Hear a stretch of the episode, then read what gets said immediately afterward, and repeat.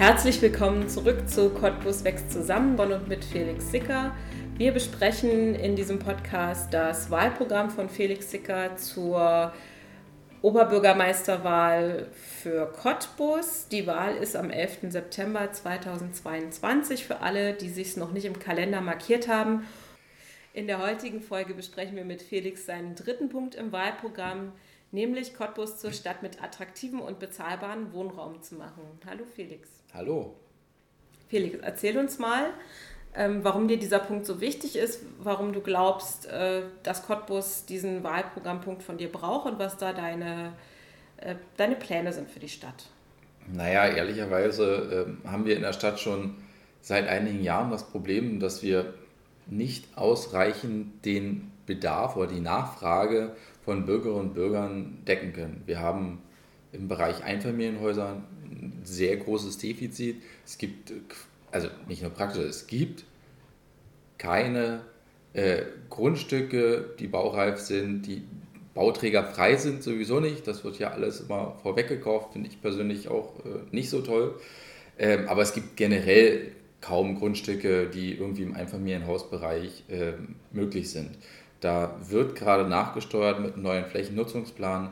Es ist aber auch mal ein Riesendiskussionspunkt, äh, weil das natürlich eher in den Ortsteilen stattfindet und die möchten ihren dörflichen Charakter erhalten und nicht zu groß werden. Silo ist, äh, finde ich, über den Punkt schon deutlich hinaus. Sie sind ja äh, quasi fast verdoppelt seit den 90er Jahren. Das äh, ist erheblich. Und ähm, da muss man immer gucken mit den Bürgern vor Ort, dass man die auch mitnimmt, aber dass man einen generellen gemeinsamen Interessenausgleich findet, denn die Flächen müssen wir schon ausweisen, denn wir haben jetzt schon das Problem, den Bürgerinnen und Bürgern Angebote machen zu können. Und in Zukunft, wenn denn die vielen Leute, die bei der Bahn anfangen, die beim Universitätsklinikum arbeiten wollen, hier auch wohnen wollen, müssen wir ihnen auch Wohnraum anbieten. Aber es geht nicht nur um das Thema Einfamilienhaus, es geht genauso auch im Bereich äh, Wohnungen, Mehrfamilienhäuser. Die äh, Seevorstadt wird genau in diesem Bereich entwickelt werden. Ähm, wir haben aber auch in vielen anderen Teilen der Stadt immer noch große Flächenpotenziale, gehoben werden müssen. Wichtig ist aber, dass wir nicht nur gehobenen Standard bauen zu den entsprechenden Preisen, sondern dass wir immer darauf achten, dass wir eine soziale Durchmischung haben eine riesengroße Herausforderung in der Stadtentwicklung, also in jeder Stadt, nicht in der Stadt Cottbus, ist das Thema soziale Entflechtung. Auch bei uns in der Stadt Cottbus haben wir drei, vier Stadtquartiere, wo jeder ganz genau weiß, Mensch, da haben wir äh, eine Ballung an äh, sozialen Schwierigkeiten. Das liegt nicht an den Menschen, sondern es liegt einfach an der Zusammensetzung, dass da aufgrund des Wohnraums, der da ist, in Größenordnung die Menschen hinziehen, die ähm, einfach weniger Geld zur Verfügung haben. Das fügt, führt zu sozialen Schieflagen und Härten und am Ende ähm, ist das nicht gut für die Stadt, ähm, es ist nicht gut für ein Gemeinschaftswesen, für ein Gemeinschaftszusammenwachsen, Zusammenleben. Dafür muss man einander begegnen. Das passiert in solchen Situationen nicht. Und ehrlicherweise, man kann das auch ganz platt sagen, aus Sicht Stadt und Finanzen ist das auch nicht gut, denn das führt dann dazu, dass ich viel mehr Aufwendungen habe im Bereich Familienhilfe, Sozialhilfe, Jugendhilfe. Das ist sehr teuer, es ist wahnsinnig wichtig, denn äh, wir müssen alle Menschen mitnehmen und gemeinsam in dieser Stadt zusammenwachsen. Und schon allein an diesem kleinen Rädchen, wenn ich an dem drehe und dazu führe, dass wir eben mehr soziale Begegnungen haben, mehr soziale Durchmischung haben in allen Stadtteilen, ähm, kann man da schon unheimlich viel gegensteuern.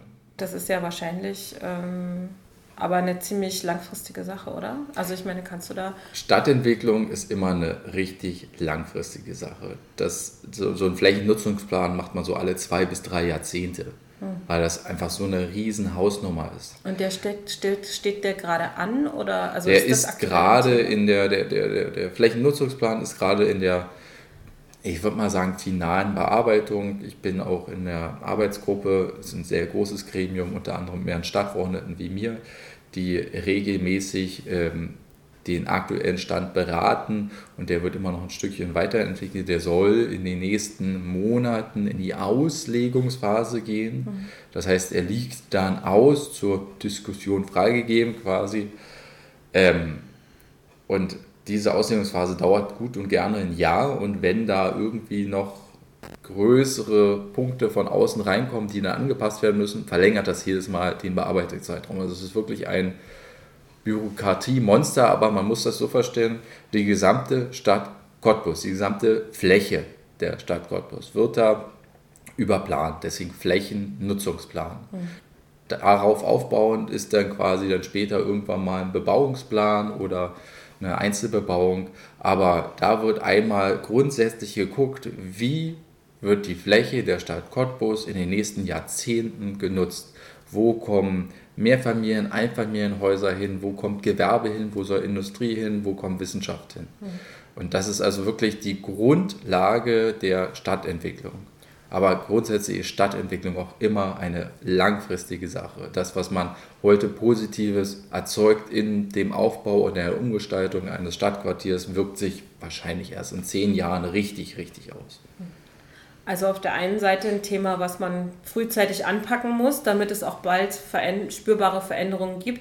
Ähm, hast du denn das Gefühl, dass ähm, der Flächennutzungsplan, der dort gerade entsteht oder überarbeitet wurde, dass der diese Punkte, die du angesprochen hast, schon ausreichend berücksichtigt oder findest du, dass da noch mehr passieren müsste? Der Flächennutzungsplan ähm, weist ja nur Flächen aus. Wie sie dann bebaut werden, muss man ja dann mit den Flächeneigentümern, also zum Beispiel der GWC oder privaten Eigentümern, besprechen, wenn es dann um zum Beispiel den konkreten Bebauungsplan geht. Da kann ich ja dann sagen und festlegen als Stadt, äh, wie bebaust du das, hast du jetzt hier nur gehobenen Standard oder achten wir darauf, dass wir 10% ähm, ähm, Sozialwohnung drin haben und all solche Sachen kann man dann in der Stufe danach aus diskutieren und festlegen. Ja. In der ersten Stufe Flächennutzungsplan geht es einfach nur darum, darf da Wohnbebauung hin? Und in der nächsten Stufe geht es dann darum, was für eine Wohnbebauung kommt dahin. Und in dieser Stufe kommt dann auch das ganze Punkt, was ich ja auch in meinem Programm habe, ähm, nachhaltiges und umweltfreundliche Bauweisen. Mhm. Also es wurde ja schon sehr oft über das klimaneutrale äh, Seevorstadt gesprochen. Ähm, ist sicherlich nicht falsch, ähm, aber es ist eigentlich zu kurz, denn die gesamte Stadt ist ja da und wir müssen in der gesamten Stadt gucken, wie wir möglichst nachhaltig und äh, klimaschonend und umweltschonend vor allem arbeiten. Da geht es nicht nur um Energie- und äh, CO2-Einsatz äh, beim Bau, sondern es geht ja auch um die Wärmefaktoren, um Wasserrückgewinnung und Wasserrückhaltung und all diese Aspekte. Und das muss man in der Phase dann beim Bebauungsplan dann alles schon mitdenken, was kommt dahin, wie baue ich. Und ehrlicherweise gerade in der Stadt mit einer BTU die gerade für ihren Bereich Architektur und Bauingenieurwesen eigentlich einen sehr guten Ruf genießt und da auch viele Erfolge aufzuweisen hat, wünsche ich mir, dass wir es da schaffen, stärker ein Vorbild zu sein und äh, wirklich voranzugehen als Stadt. Mhm.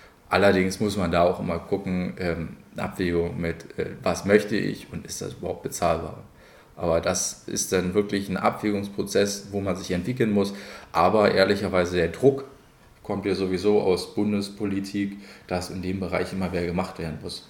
Und daher ähm, wünsche ich mir, dass wir da vorangehen und zwar nicht nur ein Beispiel setzen in, auf dem einen Quartier, sondern dass wir es für die gesamte Stadt hinkriegen. Du siehst also da noch viel Potenzial für die Stadt, äh, sich zu verbessern zum Thema Nachhaltigkeit, Umweltfreundlichkeit im Bau. Ja, selbstverständlich. Ich meine, also ehrlicherweise ist ja selbst bei der öffentlichen Hand, wenn ich eine Schule errichte, wenn ich ein Bürogebäude für die Verwaltung errichte, muss ich darauf achten, da sind, reden wir davon, dass das Räume sind, wo die Menschen äh, die fast den ganzen Tag verbringen. Und da geht es nicht nur um den Klimaaspekt, sondern es geht dann auch mal ein Stück weit um Gesundheit, um Umwelt. Das greift ja alles ein Stück weit ineinander. Und da kann auf jeden Fall auch die Stadt Cottbus besser werden, denn ähm, die reine Betonbauweise, die hier so vorherrscht, ist, hat Stärken, hat aber auch Schwächen. gerade in der Diskussion der vergangenen Jahre ist ein Punkt immer ganz, äh, also wo wir ein großes Defizit haben. Wir haben durch, die, äh, durch den, ich sag mal, natürlichen Bestand in der Stadt an äh, Neubaugebäuden ähm, im Bereich bezahlbares Wohnen ein relativ großes Pfund. Das ist so, da müssen wir gucken, dass wir beim Sanierungsstand hinterherkommen. Gerade die energetische Sanierung ist da in Teilen noch hinterherhinkend. Ähm, aber das ist schon mal eine gute Basis. Ähm, wir müssen nur gucken, dass es eine stärkere Durchmischung hat. Wo wir aber ein großes Problem haben und einen großen Bedarf haben, ein Defizit, ähm, wir haben für größere Familien, also wenn eine Familie mal mehr als zwei Kinder hat, dann haben wir kaum Angebote im Bereich bezahlbarer Wohnungen. Das heißt, größere Wohnungen in einem niedrigen Preissegment haben wir fast gar nicht. Das äh, ist die letzten Jahre immer wieder aufgeploppt. Das ist ein dauerakutes Problem. Ähm, und wir tun uns alle, also die Stadt und auch die Wohnungsgesellschaften, sehr schwer, äh, da äh, irgendwie was zu machen. Also es ist ein Riesenproblem, da muss auf jeden Fall äh, geguckt werden, wie wir das weiter unterstützen können. Das ist ja wirklich eine schwierige Situation. Im Bestand werden ja teilweise dann Wohnungen zusammengelegt zu einer großen, aber es ist immer wieder knifflig. Es gibt immer Einzelfalllösungen, aber so ganz gelöst haben wir diese Herausforderung noch nicht, denn ehrlicherweise, und das kennen sicherlich auch viele, ist das gesamte Leben gefühlt immer nur noch auf Familien ausgelegt mit zwei Kindern, sobald es darüber hinausgeht. Äh, fliegt man oft aus der Kurve oder reicht dann schon die normale Familienkarte oft nicht mehr aus. Das ist äh, lächerlich eigentlich, aber es ist nun mal so.